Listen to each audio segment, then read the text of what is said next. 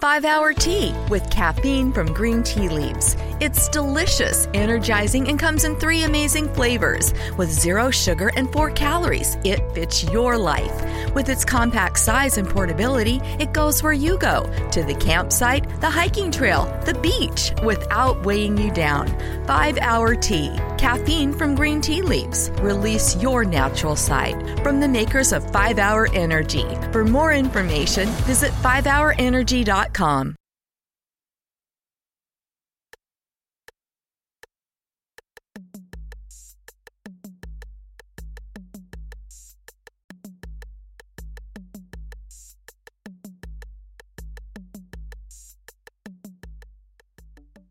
Benvenuti a Start, la trasmissione di Quello di Arte, blog radio podcast dedicata alla storia dell'arte in anteprima.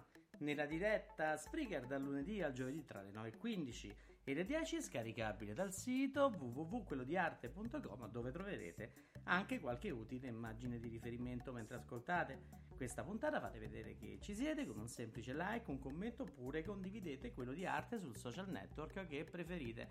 Buongiorno a tutti, intanto io sono Michelangelo Mammoliti, oggi vi parlo di quella che è dell'arte classica, soprattutto della scultura greca e quindi di un momento in cui la Grecia è al massimo del suo splendore, è un momento proprio più bello, bello, bello, anche perché c'è la ricerca del bello assoluto, il bello ideale, quello che più bello non si può ed è una ricerca ed è stata una ricerca talmente tanto portata avanti e al profondo che in fondo anche ancora oggi seguiamo quelli che sono i canoni della bellezza greca. Ma voi lo sapete che cos'è un canone? No, e io quando l'ho scoperto ho detto, ah là, il canone io l'ho abituato al canone Rai, al canone del cellulare.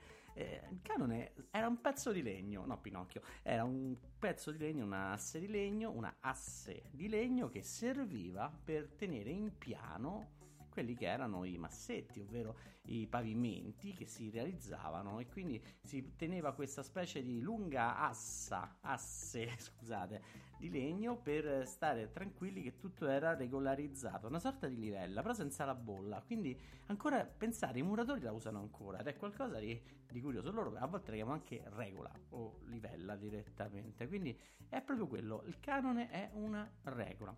E oggi entriamo un po' in quello dell'idea della regolarità del mondo dei greci, perché cercare il bello ideale in ambito greco significa comunque andare alla ricerca di quelle che sono le regole del bello. E tra queste regole del bello la Grecia ne è piena. Un esempio abbastanza che non c'entra niente ancora con la scultura è quello che faceva Ippodamo di Mileto che teorizza addirittura un'architettura non solo per gli edifici ma estesa alla progettazione di tutta la città. Nasce quella che è l'urbanistica antica e infatti poi a parte dividere la città in tre aree importanti come l'area sacra, l'area pubblica e l'area privata, ecco che eh, Ippodamo da Mileto inizia a disegnare quello che è il tessuto cittadino, una moderna, una vera e moderna urbanistica, qualcosa che arriva anche ai giorni nostri. E addirittura era strutturata su una maglia quadrata in genere orientata da nord a sud, da est a ovest e questo schema rigido poi si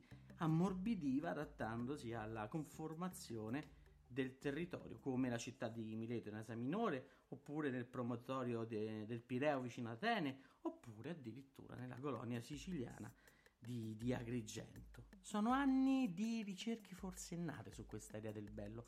E se torniamo alla scultura, la ricerca nella scultura è anche veicolata da una grande scoperta, da un'invenzione straordinaria che è la fusione del bronzo, del bronzo a cera persa si facevano delle statue in Creta, poi con un processo abbastanza semplice, ma a volte raccontarlo molto più complesso. Beh, con questo processo le statue in, in, in gesso in Creta venivano trasformate in statue in cera che poi venivano messe all'interno di uno stampo in cui veniva fuso il bronzo.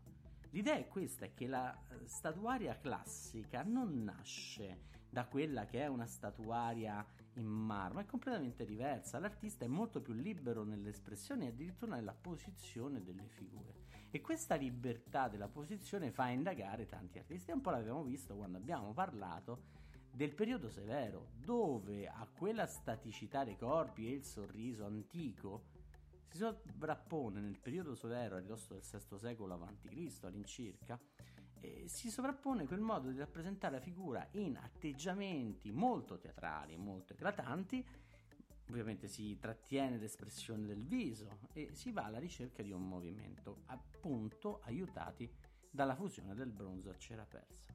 Ma quando arriviamo in fase classica, è quel periodo che si apre con il governo di Pericle, intorno al VI secolo a.C. e poi si conclude con Alessandro Magno, quindi con l'ellenizzazione dell'arte e quindi dobbiamo aspettare il IV secolo a.C. all'incirca, ovviamente non c'era data di inizio, era data di fine.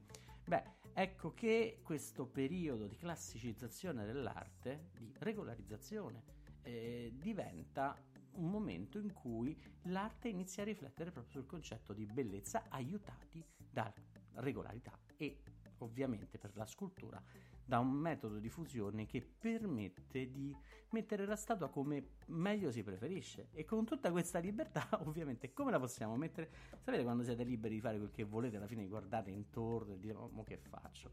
E quindi la gestualità la ricerca dei soggetti inizia a diventare sempre più complicata anche perché prima in fase arcaica era molto semplice la questione in fondo dovevo fare un atleta, un uomo qualsiasi altra cosa, lo mettevo con le braccia lungo il corpo, il piede avanzato, c'era una regola molto rigida che poi avevano rubato schifosamente a quelli che erano gli egizi. E poi a un certo punto, ecco che arriviamo in un momento di classicità. E questo momento di classicità ce lo godiamo proprio con alcune statue che realizzano due artisti di cui parliamo oggi che sono Policleto e Fidia. Sono big name ovvero personaggi di alto spicco di alto livello nella cultura greca, tant'è che Policleto eh, ce lo ricordiamo ancora per quello che è proprio la teorizzazione del canone, della regola di bellezza, appunto con una scultura che è il doriforo. E Policleto, giusto per farci un pochino di storia, si sanno poco di questi artisti. È attivo nel 465 nel Peloponneso e lo sappiamo, le prime opere rappresentano sicuramente quelli che sono degli atleti. Poi intorno al 440 a.C. si trasferisce ad Atene e qui conosce Fidia e lavora anche eh, per Pericle e poi nel 435 partecipa al concorso per la scultura dell'Amazzoni per il Tempio di Artemide ad Efeso. E queste sono le notizie di, di questo artista, è pochissimo naturalmente, però quello che ci resta è la sua impostazione artistica.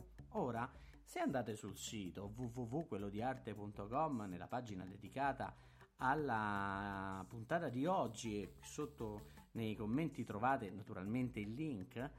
E se andate a questa pagina sembra che io adesso abbia parlato di tutta roba inutile perché se sfogliate le statue che vi ho messo in, in lista e gli date un'occhiata le vedete tutte in marmo.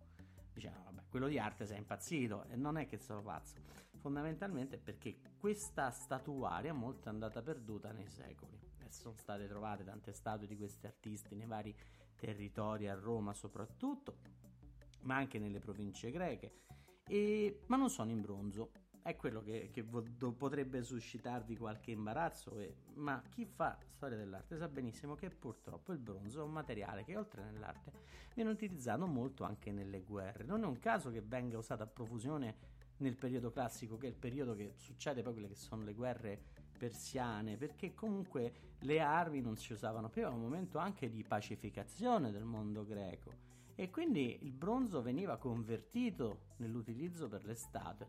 Naturalmente poi nel momento in cui eh, ci troviamo in un nuovo stato di guerra, ecco là che molte statue vengono fuse. Fu una grande lungimiranza da parte di alcuni romani, non soltanto, ma romani di provincia, che fece tradurre, questa è la parola esatta, le statue dal bronzo al marmo per averle sempre in forma e poi riuscire a utilizzare quelli che sono i materiali per la guerra. Quindi, diciamo, i romani nella loro praticità univano l'utile del bronzo al dilettevole della scultura e quindi l'hanno poi tradotta in pietra. Nella traduzione ovviamente ci sono delle cose che non tornano, per esempio, ogni statua che nasce dal bronzo quasi sicuramente ha una specie di puntello di, sulla gamba di appoggio. Per esempio nel doriforo di Policleto è una specie di albero, oppure potremmo vedere un'armatura.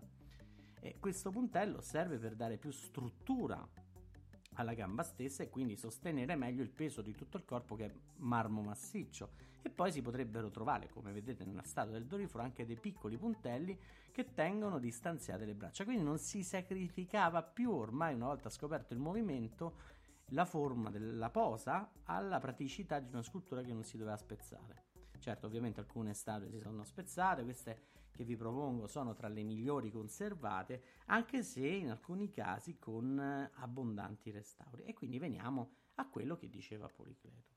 Policleto nella sua opera magistrale, che poi è quella che prende il nome del canone, addirittura sembra che Policleto scrisse un testo trattato chiamato come canone, beh, eh, lui rappresenta, ha due elementi importanti nella rappresentazione della figura umana, perché comunque la scultura greca di uomini, soprattutto e anche donne, si tratta, ed è la rappresentazione dell'atleta bello e della ricerca di una bellezza che è legata a una parola chiave che è quella di equilibrio.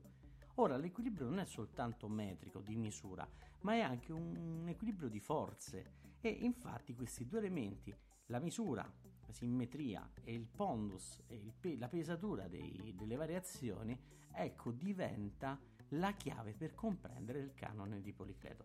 Che cosa significa? Policleto fa un'osservazione molto semplice. Questo potrebbe capitare anche a noi quando stiamo fermi, che ne so, alla fermata dell'autobus con la borsa sulle spalle. Non ci credete? Provateci, fateci attenzione. Beh, quando state alla fermata dell'autobus, avete una borsa, uno zaino, un comunque peso sulle spalle, noterete che la vostra posa più comoda sarà la posa di appoggio su quella che è magari una gamba gamba destra o sinistra, a piacere.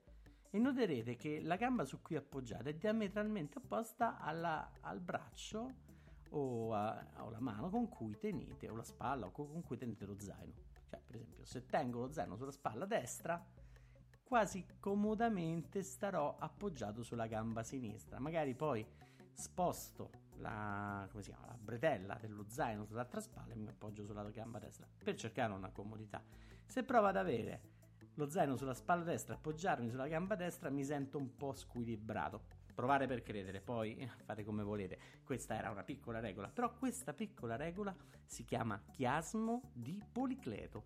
Questo chiasmo in fondo mette in una posizione opposta quella che è la, la distribuzione dei carichi sulla statua. Il doriforo, che è la statua di Policleto che spiega bene questo carne, è strutturata esattamente su questo modo di percepire le tensioni che ci sono all'interno di un corpo.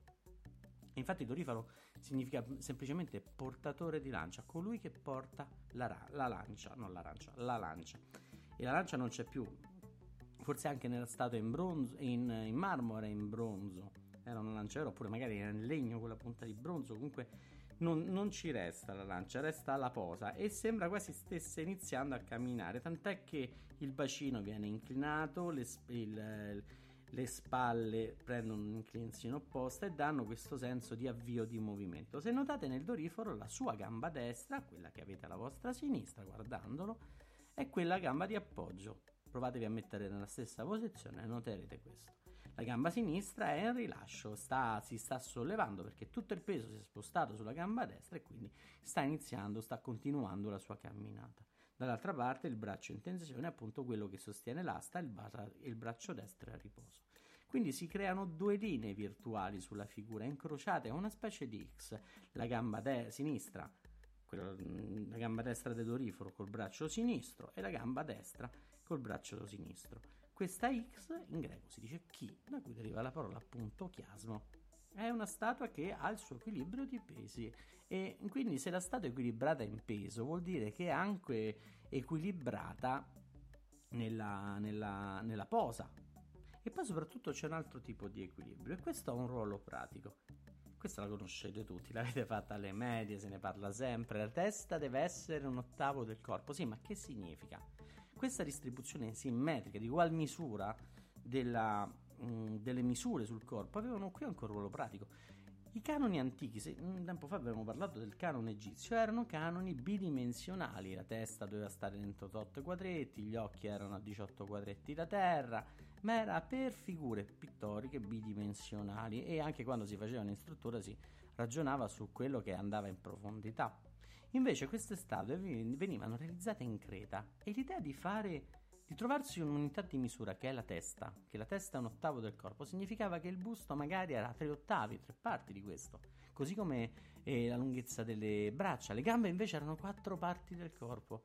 Così dette in questo modo semplice, in questo modo n- non se ne capisce l'efficacia, ma nel momento io in cui prendo un braccio, lo metto davanti a me, la lunghezza non è più sul piano, ma la posso misurare con una corda e se so che la testa è la mia unità di misura e so che il braccio è lungo tre teste, mi basterà mettere una corda lungo il braccio che sto scol- scolpendo per essere tranquillo che la misura sia rispettata. È qualcosa di spettacolare poi in quella che è la, l'idea di Policleto e non soltanto sua, poi comunque di tanti artisti greci che ne faranno seguito. L'idea è proprio quella non più di avere una scultura che eh, nasce su un canone preimpostato, ma avere una certa morbidezza. Ed ecco qui la grande novità dell'arte greca. L'arte greca dà delle regole, ma non sono dottri- dogmi o da rispettare o qualcosa che deve essere per forza usato.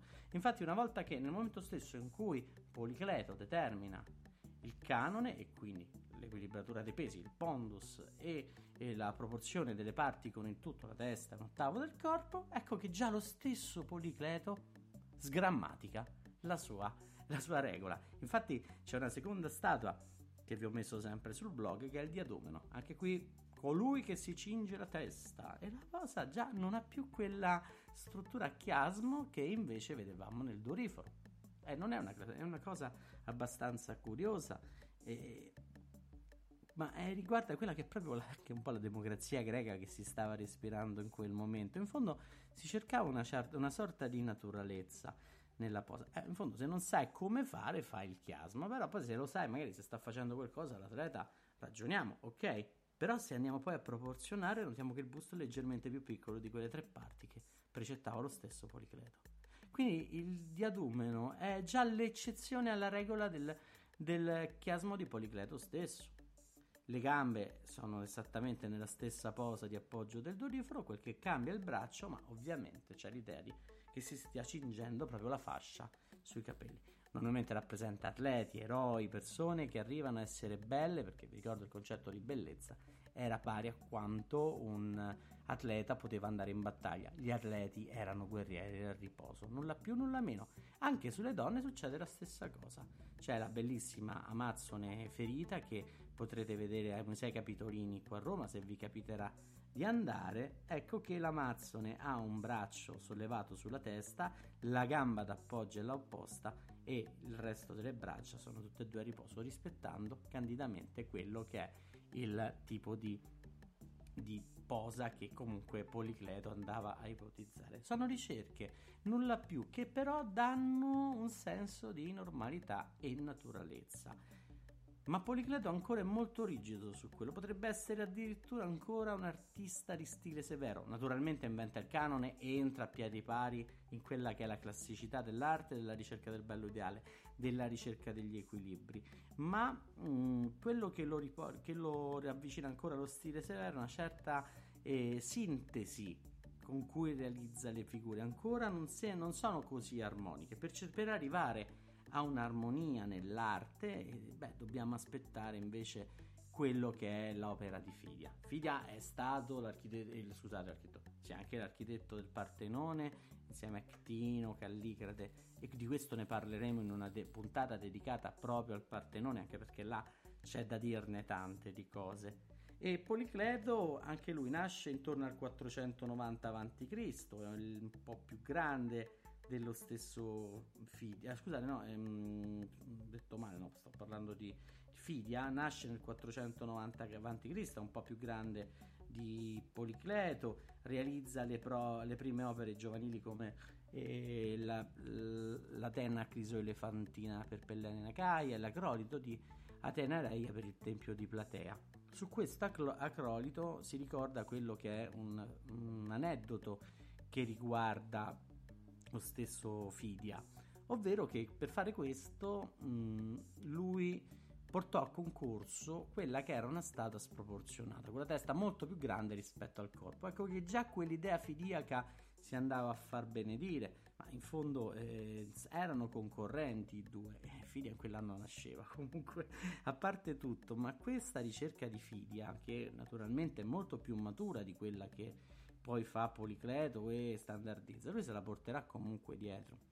Questo aspetto venne subito criticato perché si diceva che la statua non aveva proporzionalità e quindi nel mondo greco significava, significava non aver bellezza, mancanza di proporzione, mancanza di bellezza.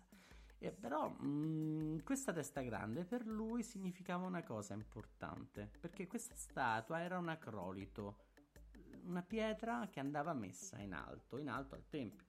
Ora, un tempio sarà stato alto 10, 12 metri, 15 metri, comunque alto da terra.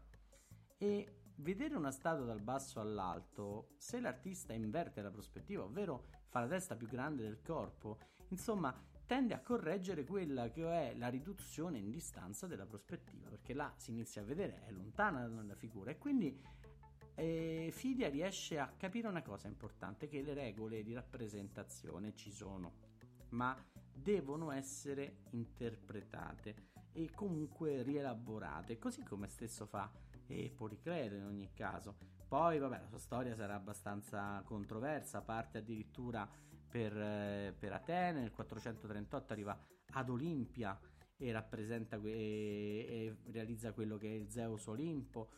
Olimpio, una delle sette meraviglie del mondo antico, e non contento fa di nuovo la statua Criso Elefantina per eh, la per il Partenone che rappresenta Atena e soprattutto nel 438, scusate, eh, nel 438 si appunto sovrintende quella che è la costruzione del Partenone. Crea le sette meraviglie, un, almeno due delle sette meraviglie del mondo antico, la statua di, eh, di Zeus e di Atena rispettivamente ad Olimpia e ad Atene. E usando oro e avorio, crisoelefantina, quella parolaccia strana che ho detto prima, significa esattamente quello. Che cosa fa Fidia? Fidia si distacca direttamente da quello che può essere la regolarità del canone greco, ma mm, lui è un'altra ricerca di equilibrio, non è più un equilibrio di misura, ma un equilibrio di percezione, forse un po' più virtuoso dello stesso Policleto, perché Fidia riesce a scardinare proprio quello che è il concetto di canone. Se prendiamo per esempio l'Apollo Parnopio, parolaccia, questo Parnopio significa significamente signore delle cavallette, probabilmente deve avere una freccia, un arco e frecce come Apollo e delle cavallette vicino. E quest'Apollo Parnopio ha, se notate, proprio una posa inversa a quella del, del doriforo. La, la, gamba d'appoggio è sempre la sua destra, invece la gamba, quella rilascia a sinistra.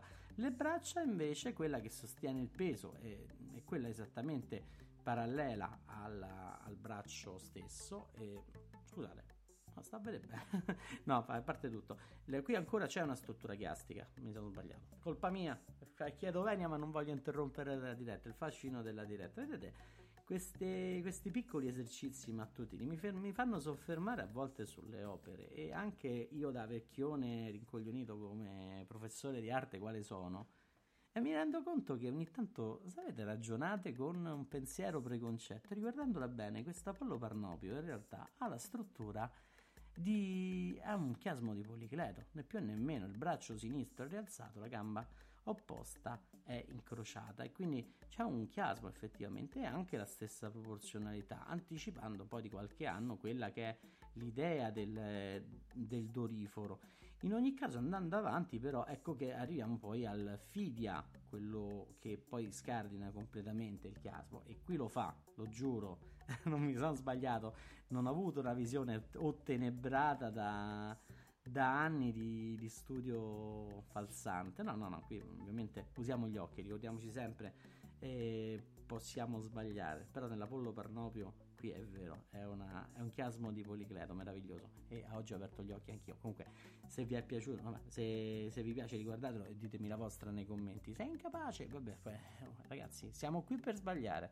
Poi chi non sbaglia non, non migliora. Oggi un pezzettino di miglioramento perché ho troppo retorico, va bene, vado avanti, ok, mi dicono dalla regia di andare avanti, la regia sono io. Comunque, andando avanti, andiamo avanti e vediamoci l'Amazzone ferita, opera, ecco questa di Fidia, Qui Fidia sgrammatica completamente quella che è la posizione del chiasmo addirittura, quindi non più soltanto un problema di equilibrio e proporzioni, ma eh, diventa una ridistribuzione dei carichi stessi. Qui lo notate tutti ed è eclatante. La gamba destra d'appoggio corrisponde al braccio sollevato destro che sta tirando sull'arco o probabilmente aveva una lancia in mano e quindi ha questa positura che è completamente fuori da qualsiasi regola. Quindi che cos'è il canone greco? Il canone greco è un buon consiglio, non è né più né meno, qualcosa che deve regolarizzare ma non deve rendere le sculture uguali agli altri. I greci forse erano stanchi della statuaria arcaica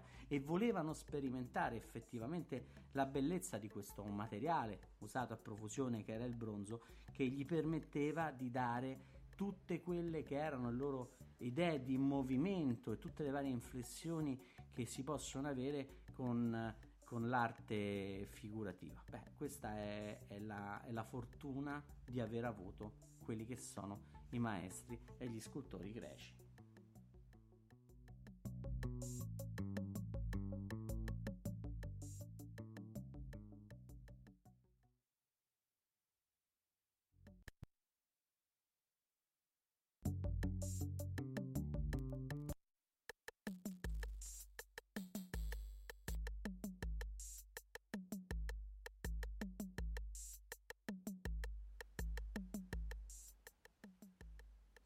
Ascoltato Start? Vi ricordo che in questa puntata la potrete trovare in podcast su Spreaker, iTunes, Spotify, SoundCloud e sul canale YouTube di Quello di Arte. Inoltre sul sito www.quellodiarte.com troverete tutte le immagini di riferimento. Se avete ascoltato questo podcast, se vi è piaciuto, se avete qualche curiosità o se, avete, o se desiderate semplicemente approfondire un argomento, mettete un like o lasciate un commento qua sotto oppure cercate Quello di Arte su YouTube, Twitter, Facebook e Instagram alla prossima volta e ricordate che su quello di arte.com l'arte non è stata mai così chiacchierata. Buona giornata a tutti!